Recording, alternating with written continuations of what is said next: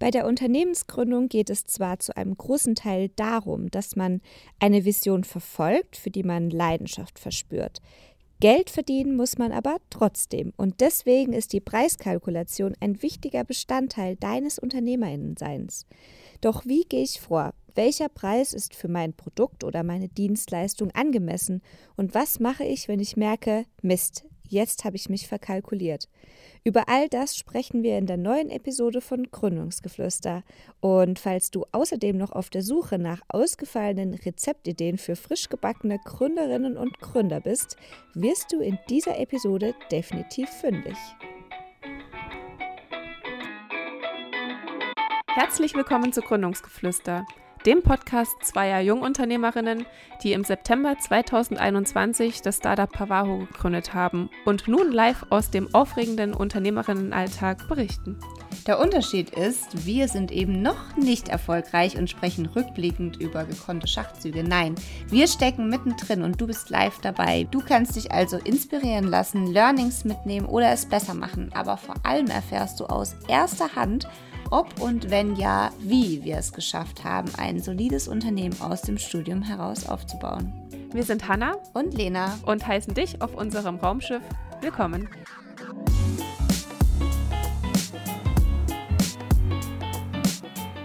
Es hört sich an, als wären wir auf Klo, Hanna.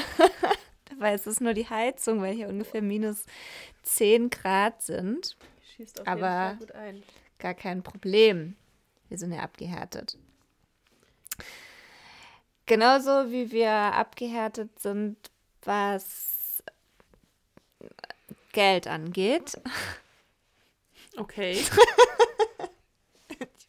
Ich dachte, wir nehmen heute eine Podcast-Folge zur Preiskalkulation auf, aber ich wollte eine gute Überleitung machen, aber ja, hat nicht ganz so funktioniert irgendwie. Aber das Thema ist ja für uns war schon immer ein problematisches Thema für uns. Wir waren schon immer die, die sich, glaube ich, eher gegen Ende überlegt haben, wie sie eigentlich Geld verdienen können. Und zuerst standen immer die großen, guten Ideen im Vordergrund und was wir alles irgendwie Cooles machen können. Und am Ende stand dann noch die Frage im Raum, und wie verdienen wir jetzt eigentlich Geld?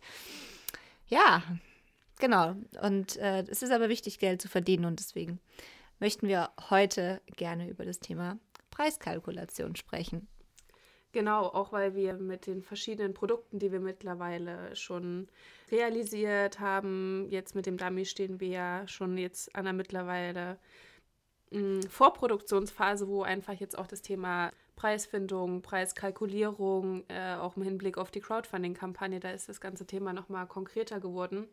Ja, steht das an und deswegen, weil wir da eben gerade uns mit diesem Thema beschäftigen und weil es sicherlich für alle Unternehmer auch ein Dauerthema ist, wie man eben das Produkt oder die Dienstleistung monetarisiert, dachten wir uns in eigentlich einer Early Stage, also jetzt die Preise für die personalisierten Produkte von Pawahu, die stehen ja schon, aber für den Dummy sind wir eben gerade halt mittendrin, eigentlich auch noch vielleicht auch wieder ein bisschen zu früh, aber wir erarbeiten das jetzt. Das ist quasi ein Baukastensystem, was wir quasi hier jetzt angehen und alle Angaben ohne Gewähr. Aber ich glaube, so das Grundgerüst können wir ganz gut erklären. Und ich glaube, das Ziel eines jeden Unternehmers und einer jener Unternehmerin ist es, mit minimalem Input einen maximalen Outcome zu haben. Das ist natürlich der größte Traum des Produktes, der unternehmerischen Tätigkeit. Aber natürlich ist das in den allermeisten Fällen ein Traumgedanke. Ich wünsche es natürlich jedem, aber bei uns ist es nicht so, sondern wir müssen echt viel, wir tun sehr gerne sehr viel dafür und aber am Ende soll natürlich auch was bei übrig bleiben und was eben all diese Meilensteine sind, bevor da irgendwie ein Gewinn abgeschöpft werden kann.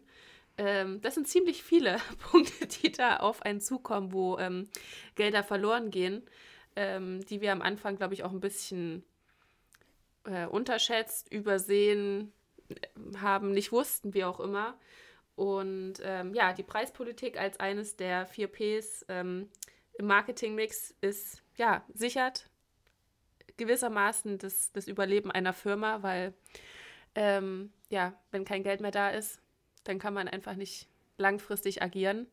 Deswegen ist das Finden eines guten Preises sehr wichtig. Und wir machen uns jetzt mal auf die Suche nach eben dieser nach einem Preis. Preiskalkulation. Hallo, wo ist der Preis? Genau, also unsere ersten Preise, glaube ich, haben wir definiert bei den personalisierten Produkten. Ja? Ja. Bin ich zu nah? Nein, ich habe mich einfach so intensiv habe ich genickt. Genau, und damals haben wir ganz einfach, also wir kaufen ja die Textilien quasi ein und sind dann quasi eine Schnittstelle, also Veredler. Das heißt, wir haben jetzt im Vergleich zu dem Futterdummy, den wir ja quasi von A bis Z, also auch in der Erstproduktion quasi in Auftrag geben, vorher überhaupt auch noch die Konstruktions- und Designphase quasi, also wirklich alles in einer Hand haben und da wirklich das ist eine Art Massenprodukt dann, wo wir eben auch eine Vorfinanzierung geben. Das ist halt bei den personalisierten Sachen nicht so, deswegen ist es jetzt eine neue Art der Kostenrechnung, die wir da quasi aufmachen. Es sind auch andere Summen, die da auf einmal in unseren Finanzplänen stehen. Aber an sich ist natürlich die Faktoren, die bei der Preisfindung beachtet werden sollten, die gliedern sich in verschiedene Aspekte. Zum einen die eigenen Kosten, die Preisstrategie, die Konkurrenz, der Nutzen und natürlich auch die Kunden, Kundinnen und die Zielgruppe im Allgemeinen.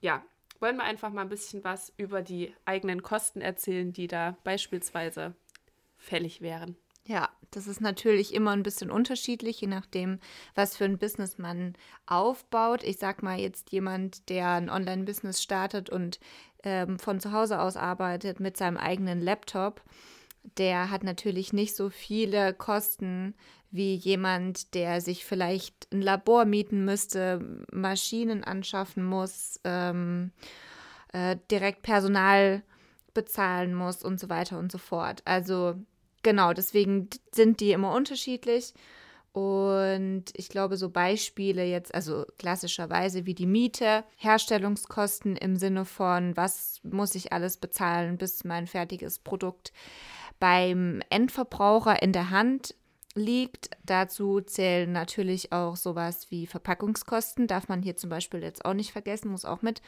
einberechnet werden. Dann die ganzen Sozialversicherungsabgaben, auch auf jeden Fall etwas, was wir zu Beginn, glaube ich, nicht mit einkalkuliert hatten. Haben wir einfach nicht drüber nachgedacht im ersten Schwung, was da, oder hast du darüber nachgedacht? Ich habe auf jeden Fall nicht drüber nachgedacht. Verpackung? Nee, Sozialversicherungsabgaben. Nee, da möchte ich auch nie in meinem Leben drüber nachdenken. Okay, ja, da wollen wir nicht drüber nachdenken, aber es sind auf jeden Fall Kosten, die abgehen. Werbungskosten, auch ein sehr großer Posten, der immer mit einkalkuliert werden sollte, wenn man was verkauft. Realistisch ist, dass die Leute noch nicht wissen, dass man dieses Teil oder diese Dienstleistung jetzt verkaufen möchte und deswegen muss man natürlich auf sich aufmerksam machen und das kostet in der Regel Geld und genau, das muss man auf jeden Fall auch mit einkalkulieren, je nachdem, wie viele Menschen man erreichen will, kann man sich dann auch grob ausrechnen, wie viel Geld man letzten Endes braucht.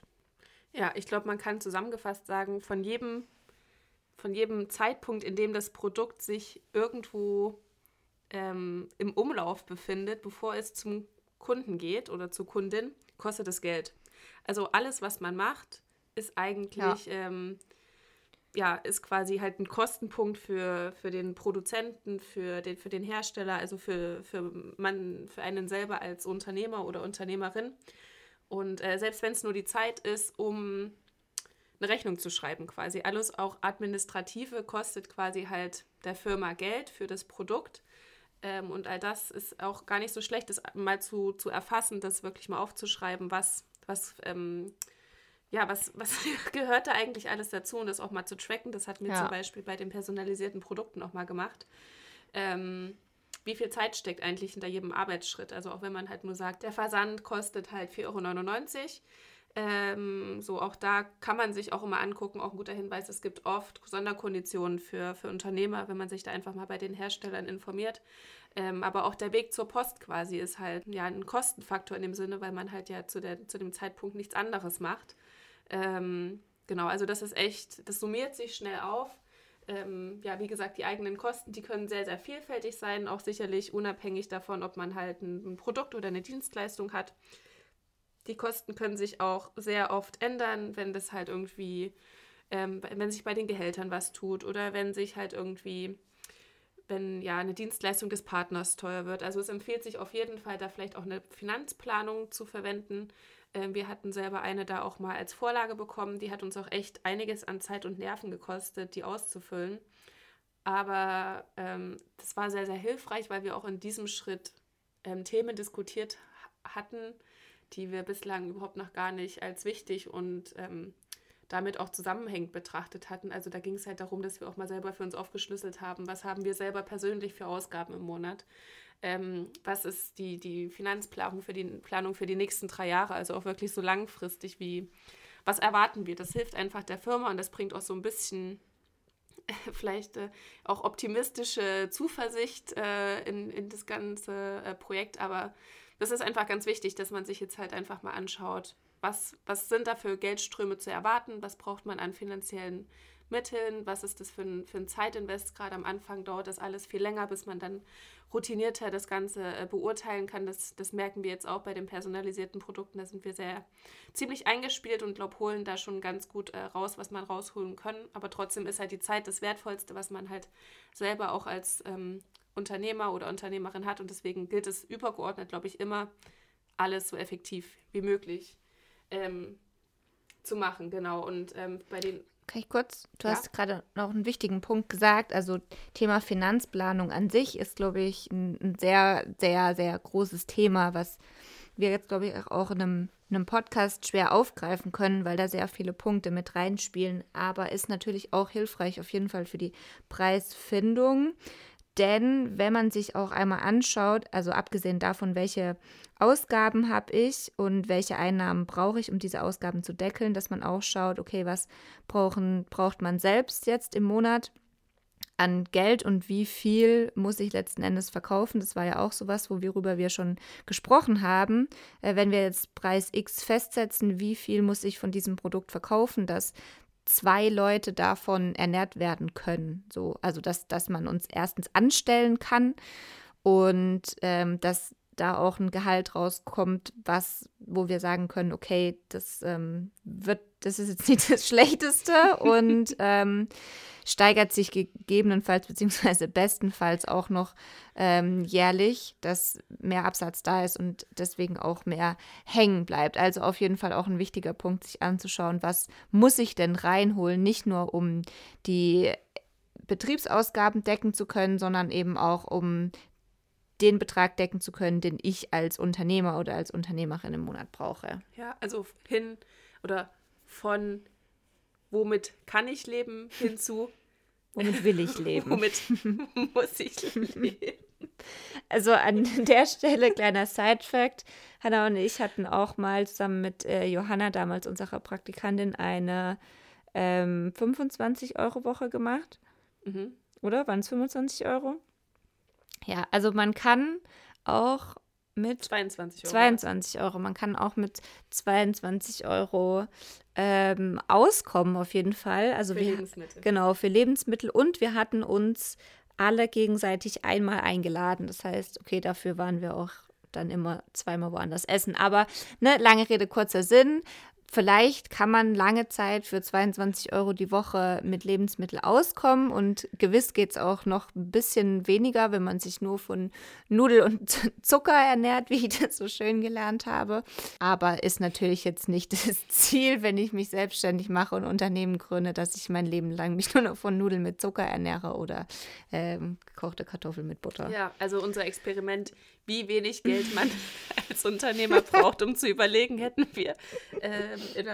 es ist zwar nicht repräsentativ, aber wir hätten schon mal in einer kleinen Case-Study quasi der deutschen Bevölkerung zur Verfügung gestellt. Wenn es da noch Fragen zu gibt, könnt ihr euch auch jederzeit gerne bei uns melden. Inklusive Rezepte haben wir alles dokumentiert. Und ich würde sagen, können wir auch sagen, ich glaube, Lidl ist als Supermarkt am meisten zu empfehlen. Oder Aldi oder irgendwelche anderen Ketten, damit wir jetzt keine Werbung machen, weißt du? Ich würde auch Werbung für Lidl an dieser Stelle machen. Ja, dann Lidl, sponsor uns doch mal eine Woche Essen. 44 Euro. Schnapper. Okay, also neben den ganzen Kosten, die bei der Produktion, Herstellung, Entwicklung und dann eben im Vertrieb und in Versand und Marketing und so weiter anfallen, ist relativ wichtig auch, sich zu überlegen, eben dieser Teil, der abgeht, um das Produkt überhaupt zu vertreiben. Also halt diese Vorentwicklung, Produktion, aber eben wenn das Produkt einmal da ist, heißt es halt nicht gleich, dass es dann in den allermeisten Fällen halt ein Selbstläufer ist, sondern dann fängt die richtige Arbeit ja endlich an.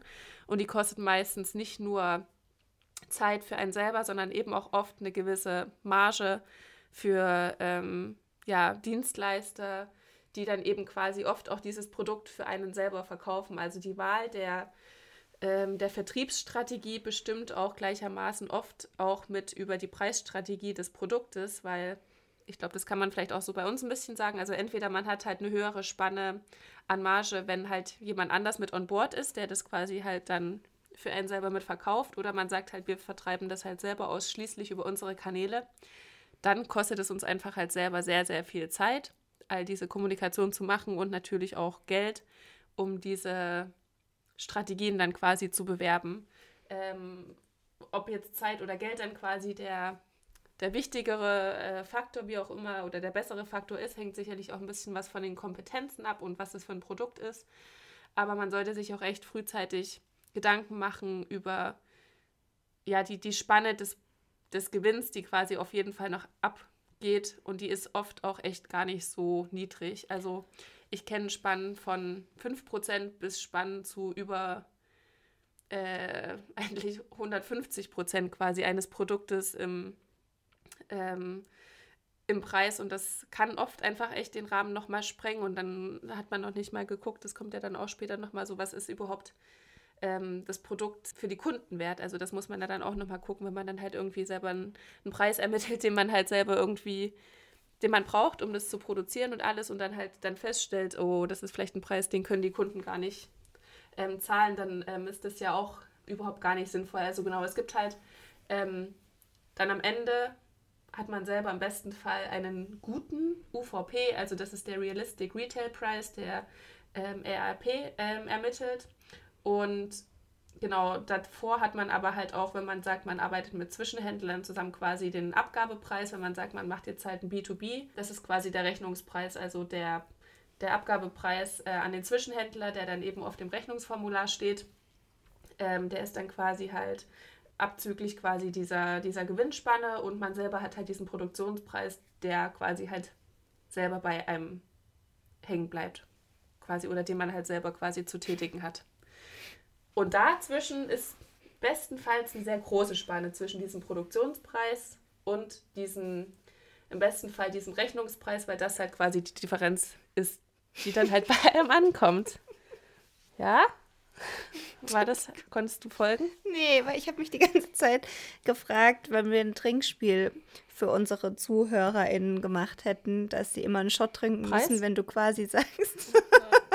Das schneiden wir doch alles raus. Auf jeden Fall jetzt schon betrunken. Bei dem Thema würde ich mich auch betrinken, wenn ich das höre. Kannst du es bitte rausschneiden, alles quasi?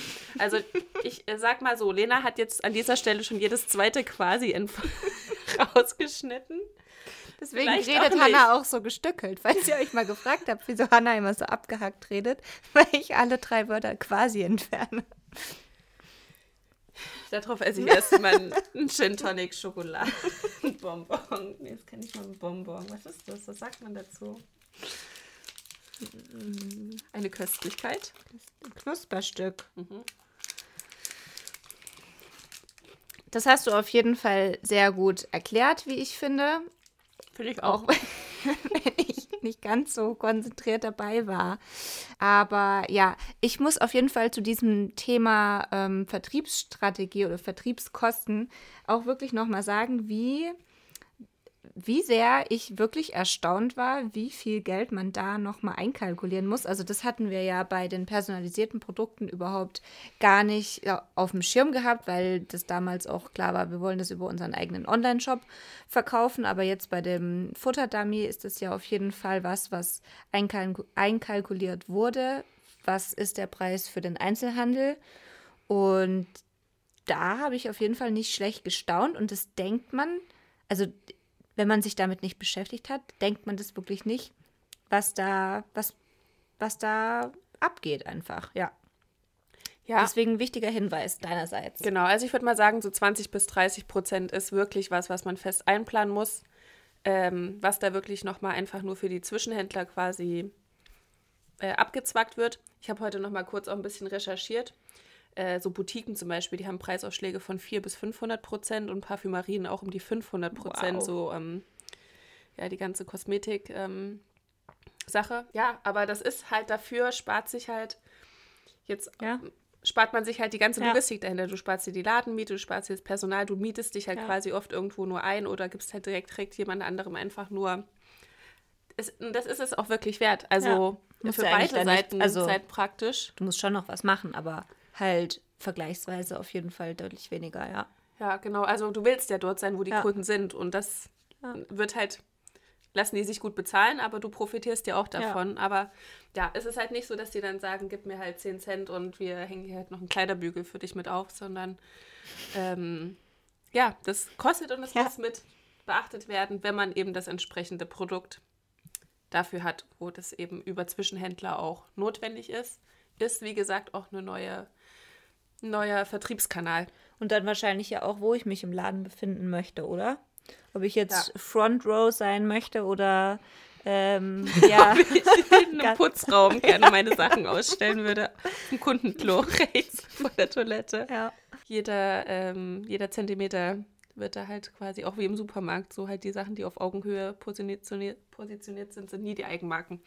Also genau, das sollte man frühzeitig nicht nur kalkulieren, sondern eben auch dann entsprechend da in die Offensive gehen und halt einfach mal auf die Leute zugehen und fragen, wie das halt ist. Ja. Das kann man ja auch selber einfach mit anderen, also zum Beispiel ein anderer Gründer hier aus Erfurt, weiß ich, der ist einfach mal hier in ein Geschäft reingegangen und hat einfach mal gefragt, wie das halt ist, wenn die halt sich als Partner mit listen lassen würden, was das halt kosten würde. Und das ist halt einfach wirklich schlau, da frühzeitig einfach mal anzufragen, besteht die Möglichkeit, unter welchen Bedingungen, das kostet nichts, frühzeitig da Kontakte aufbauen.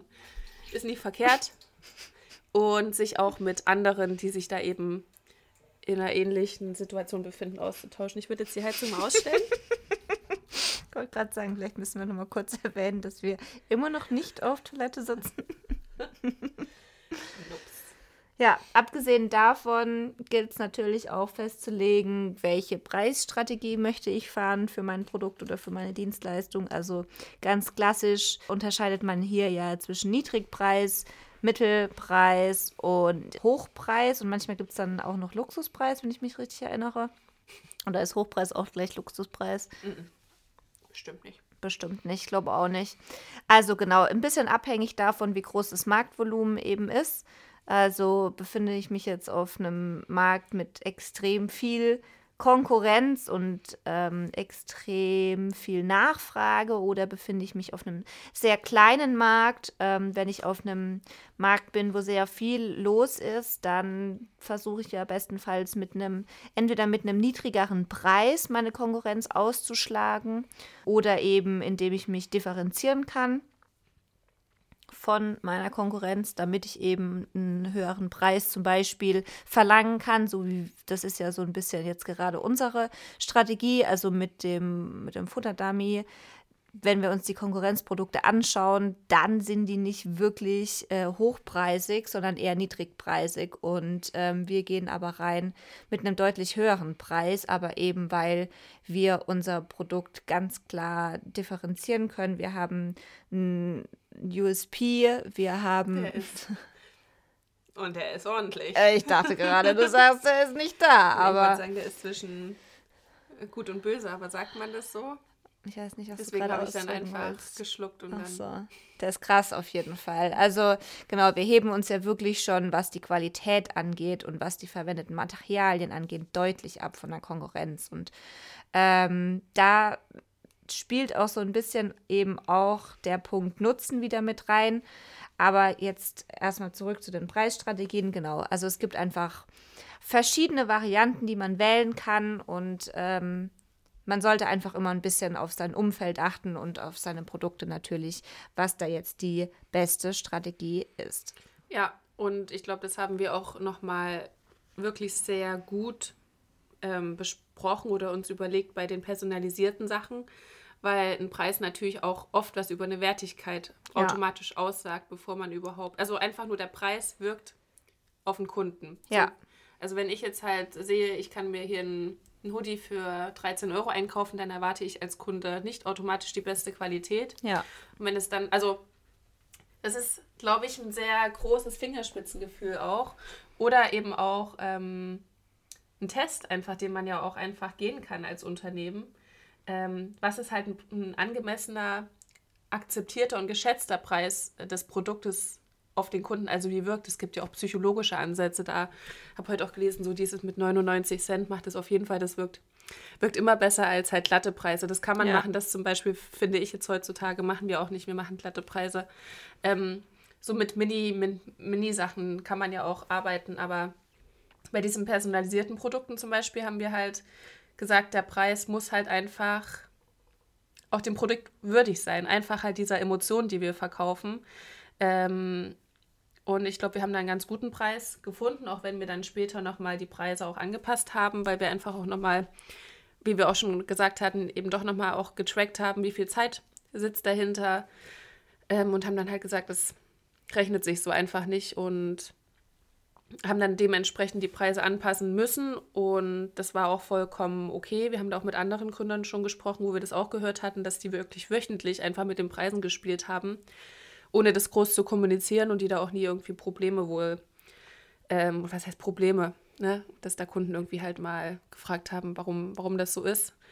Kann natürlich sein, dass man dann auch Kunden verprellt, aber so an sich, einfach natürlich auch die Konkurrenz sich mal anschauen. Das ist, glaube ich, auch schon eins der nächsten Themen. So, was kostet halt das Produkt oder ein ähnliches Produkt bei der Konkurrenz? Da wirklich mal eine Marktrecherche zu machen und dann halt gucken, wo man sich oder wie viel dieser USP, dieses neue halt wert sein kann. Ist natürlich auch, man muss natürlich auch immer da ein bisschen realistisch bleiben und dann einen Preis finden, der halt wirklich einfach für den Nutzer okay ist. Aber auch das kann man halt in der Marktbefragung zum Beispiel davor machen. Das machen wir jetzt auch nochmal mit einem Kooperationspartner, mit ein paar Interviews mit Hundebesitzern. Und ansonsten einfach probieren, diskutieren und dann einfach machen. Preise kann man immer schnell ändern. Ja, auf jeden Fall. Und was wir zum Beispiel auch nicht machen, sind so... Verkaufsstrategien, dass man jetzt sagt, es gibt gewisse Aktionen zum Beispiel auch für Produkte. Das ist ja auch was in der Preisfindung, das sind ja gewisse Extramargen nochmal quasi, die man auch mit reinberechnet. Ich glaube, das ganze Margen ist ja durch Social Media und die ganzen Influencer auch nochmal so ein bisschen kontrovers diskutiert worden, überhaupt nochmal aufgekommen, was wirklich auch Margen auf Produkte sind, die gerade bei Social Media vertrieben werden. Also das sind ja wirklich extreme Spannen, die da einfach drauf sind und ich glaube, die sind im normalen Einzelhandel einfach nicht abrufbar. Das ist ein anderer Vertrieb, der da stattfindet, weil die Kunden einfach eine andere Zielgruppe sind und die da einfach sehr viel Vertrauen in diese digitale Welt quasi stecken. Aber sowas zum Beispiel, dass man halt sagt, es gibt mal Aktionen, Rabattaktionen oder es gibt Goodies on top, die ja dann auch irgendwie wieder dem Unternehmen quasi... Geld kosten. Sowas haben wir bei den personalisierten Sachen auch nicht gemacht und möchten wir auch nicht machen. Wir wollen da eher mit gemeinnützigen Sachen arbeiten, dass wir dann irgendwie zum Beispiel diese Spenden verdoppelt haben oder so, weil wir sagen, unsere Produkte sind so hochwertig und personalisiert, da gibt es einfach keinen Grund dafür, dass wir da Rabatte drauf geben. Ich meine, letzten Endes, wenn man mal ehrlich sich überlegt, was die Unternehmen da ja machen, die auch mit 40% Rabatt und so weiter werben, dann ist es ja nicht, dass da ein Unternehmen dahinter sitzt, die sich denken, Mensch, ich bin jetzt mal ein guter Mensch, ich habe ein großes Herz, ja, es ist jetzt Black Friday bald, merkt's euch alle und deswegen möchte ich jetzt einfach nicht viel Geld verdienen. Deswegen möchte ich jetzt euch so viel Rabatt geben, und verzichte auf das, was bei mir hängen bleibt. So, also jeder will ja sein Geld verdienen. Und wenn jetzt wenn es eine Marke gibt, die halt ständig 40%, 30% raushaut, dann kann man sich ja denken, dass das ja eigentlich schon der Preis ist, den die immer verlangen.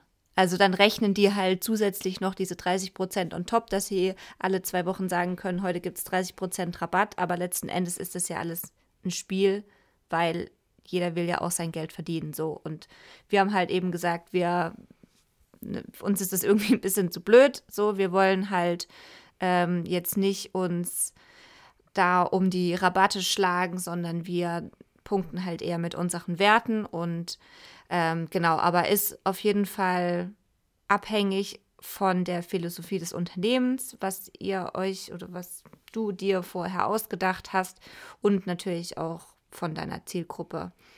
Wie sind die drauf? Welche Werte spielen da vielleicht eine Rolle? Bist du vielleicht auch, also so, ich sag mal, so ein Salz? Also ich weiß jetzt nicht, ob es jetzt jemand gibt, der ein Salz verkauft, aber ja.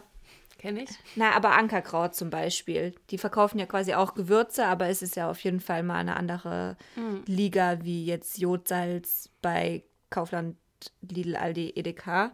Ist ja ein ganz anderes Produkt, da schreckt auch eine ganz andere Strategie dahinter. Und jetzt habe ich mich voll verzettelt, wo ich eigentlich hin wollte. Aber ich glaube, ich bin fertig mit dem, was ich sagen wollte. Sonst gibt es hier jetzt nochmal einen kurzen Einschub an dieser Stelle von Lena.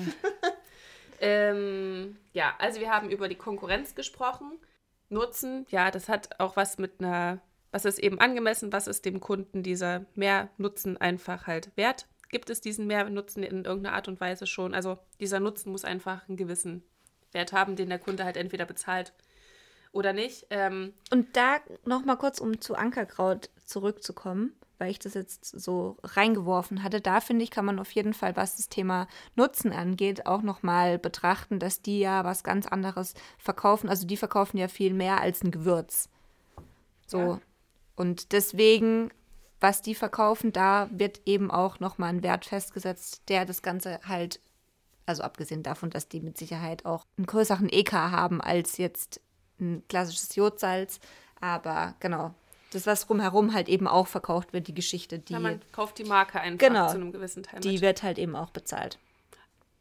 Ja, aber weil es auch einfach halt, die haben sich das ja auch aufgebaut. Also dieses, ich sage ja auch nicht, dass es schlecht ist. Nee, aber so allgemein halt, je besser man, glaube ich, eine Marke aufbaut, ja, desto besser kann man im besten Fall langfristig auch über diese Marke Produkte verkaufen mit einem sehr hohen Kundenvertrauen. Ja. Und am Ende braucht man dieses Kundenvertrauen, wenn man eben langfristig sich da am Markt positionieren möchte. Das ist sicherlich auch nochmal was ist die Unternehmensstrategie? Möchte ich in einem schnellen Zeitraum viele Produkte verkaufen und fahre da halt einfach krasse Preisstrategien, mache viel mit Aktionen, Hauptsache Maske geht raus, oder möchte ich halt eine Marke schaffen, die...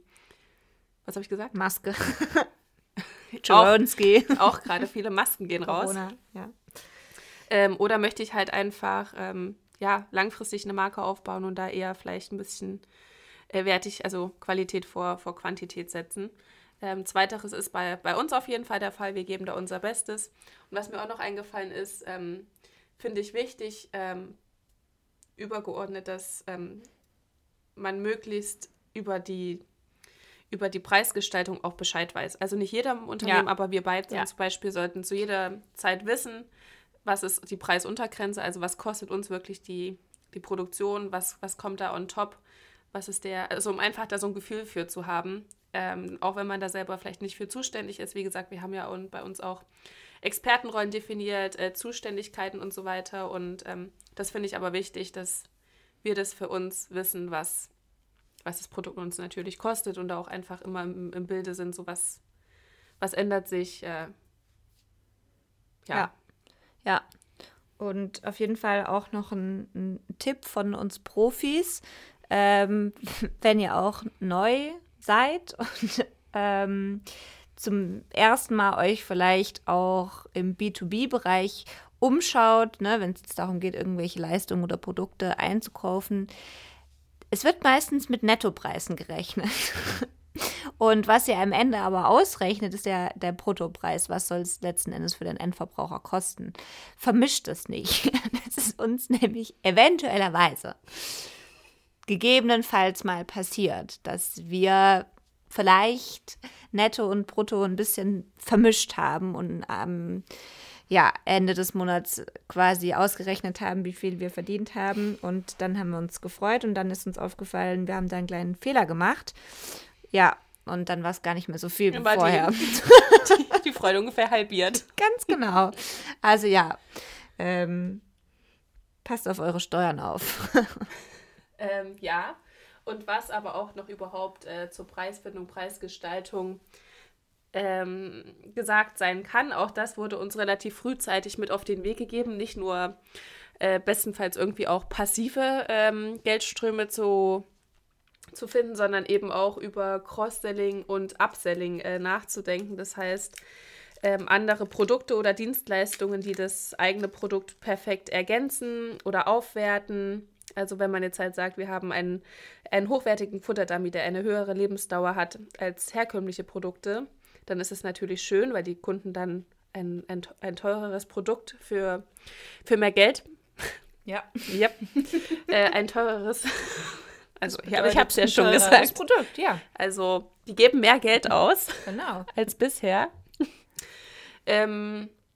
Kaufen, natürlich haben wir dann aber das Problem, dass wir halt dann an diesem Kunden eigentlich erstmal nicht viel Geld wieder verdienen, weil er ist ja zufrieden und wir haben jetzt ein Problem von ihm gelöst. Haben aber bestenfalls noch andere Produkte in petto, wodurch wir ihn als Stammkunden quasi oder Wiederkäufer quasi bei uns finden. Und genau, also denkt bei der Produktion eures, wenn ihr sagt, ihr habt halt nur ein Hauptprodukt, überlegt frühzeitig, wie könnt ihr dieses Produkt so gestalten, dass der Kunde nicht nur einmal bei euch kauft, sondern ebenfalls bestenfalls wieder zu euch kommt und sein Produkt eben halt noch ein bisschen besser ausstattet oder sonstige Dinge erwerben kann. Und das muss auch gar nicht unbedingt immer was mit dem Produkt an sich zu tun. Das kann übergeordnet vielleicht auch ein Partner sein, eine Versicherung oder eine Extragarantie oder irgendwas Ergänzendes, halt irgendwie ein E-Paper oder irgendwas, was dieses Produkt halt ergänzt sein. Genau. Ja, und warum es auch für die Preisfindung an sich wichtig ist, weil, schauen wir uns klassisches Beispiel an, Rasierer kosten die Rasierer an sich ja gar nicht so arg viel Geld, aber weil du den ja bestenfalls ja auch nur einmal kaufst, so wie jetzt in unserem Fall zum Beispiel den Dummy, aber die Rasierklingen, darauf ist dann halt eine höhere Marge, weil die halt auch regelmäßig dann gekauft werden. Das heißt, wenn man halt sich überlegt, mit welchem Preis gehe ich halt rein für mein Produkt, kann man sich da vielleicht auch mal generell halt anschauen, ne, mache ich das jetzt so, dass ich vielleicht eine kleinere Marge habe auf das Produkt, das es auf jeden Fall braucht und die Produkte, die halt dann aber regelmäßiger gekauft werden, um das Produkt zu komplementieren, weil ohne die funktioniert es quasi nicht, dass ich da dann eine höhere Marge setze. Das wollte ich noch ergänzen. Richtig, richtig toll. So, genau. Das habe ich auch schnabuliert. Ja. Und ansonsten sollte man einfach, glaube ich, gut die Zielgruppe und die Kundinnen und Kundinnen kennen, die befragen, analysieren, je besser man die kennt und versteht, und ich glaube, das ist auch ein Zeitfaktor, desto besser kann man das einfach einschätzen, was eben deren Kaufkraft ist. Ja, und letzten Endes ist es die Aufgabe des Marketings. Ich habe noch 5% Akku, sehe ich gerade. Die Aufgabe des Marketings, diesen Preis halt entsprechend vielleicht nicht zu rechtfertigen, aber ins Bewusstsein der Zielgruppe zu holen, dass dieser Preis jetzt angemessen ist. Ja, also vielleicht kann man nochmal ganz kurz zusammenfassen. Übergeordnet, die Preise müssen höher sein als die Kosten. Und der Preis wird durch Angebot und Nachfrage bestimmt. Genau. Und dann scheut euch nicht zu testen, die Preise anzupassen, damit zu spielen. Da kann man ein Marktforschungsunternehmen beauftragen mit. Man kann es aber auch einfach selbst machen und es ein bisschen tracken, wie was verkauft wird. Wir haben zum Beispiel auch vielleicht nicht ganz so geschickt, aber halt am vorletzten Tag, wie wir im Pop-Up-Store waren, unsere Preise nochmal angepasst, weil wir gemerkt haben, okay, so wie die Preise jetzt gesetzt sind, ist es einfach zu niedrig kalkuliert und deswegen hatten wir das dann auch nochmal aufgestockt und siehe da, Vielleicht liegt es jetzt auch an der Saison, aber läuft gar nicht so schlecht, so auch mit höheren Preisen, wenn man sich am Anfang vielleicht dachte, oh, jetzt stocken wir das nochmal auf, sind die Leute bereit, auch nochmal das zu bezahlen, so. Aber das kann man einfach, ja, mit Bedacht und indem man das Ganze trackt, auch selber ganz gut herausfinden. Yes, genau. Macht euch eine Finanzplanung, eine langfristige, sprecht mit Gleichgesinnten, tauscht euch aus, analysiert den Markt, die Wettbewerber und ja, ansonsten habt nicht zu viel Angst vor dem ganzen Prozess. Es macht sicherlich an der einen oder anderen Stelle auch Angst, diese ganze Kalkulation, weil wirklich einfach an 1000 Stellen immer wieder neue Kostenfaktoren entstehen, aber so ist es und am Ende, ja, kommt vielleicht auch, stellt sich am Ende halt die Frage, wie sollen wir überhaupt damit Geld verdienen? Das kann ja auch eine Erkenntnis sein und die kann auch im schlimmsten Fall sehr schmerzhaft sein, so wie bei uns. Dann hat man das Produkt konzipiert mit der Produktdesignerin, das ist geil, dann geht man zum Produzenten und der sagt, das ist halt so schon fertigbar, aber das kostet halt einfach so viel Geld, das kann ich euch jetzt schon sagen, das wird sich halt nie rentieren. Also auch wirklich diese... Hat es uns jemand gesagt? Naja, aber der... Naja, also der... Da hast du mir gesagt, so, ja. 300 Euro für einen Dummy. Ja, ja. Also ja. Das würde ich sagen, also ist dann unser eher Dummy schwierig. Kostet übrigens 1200 Euro. Einer in der Produktion. Einer.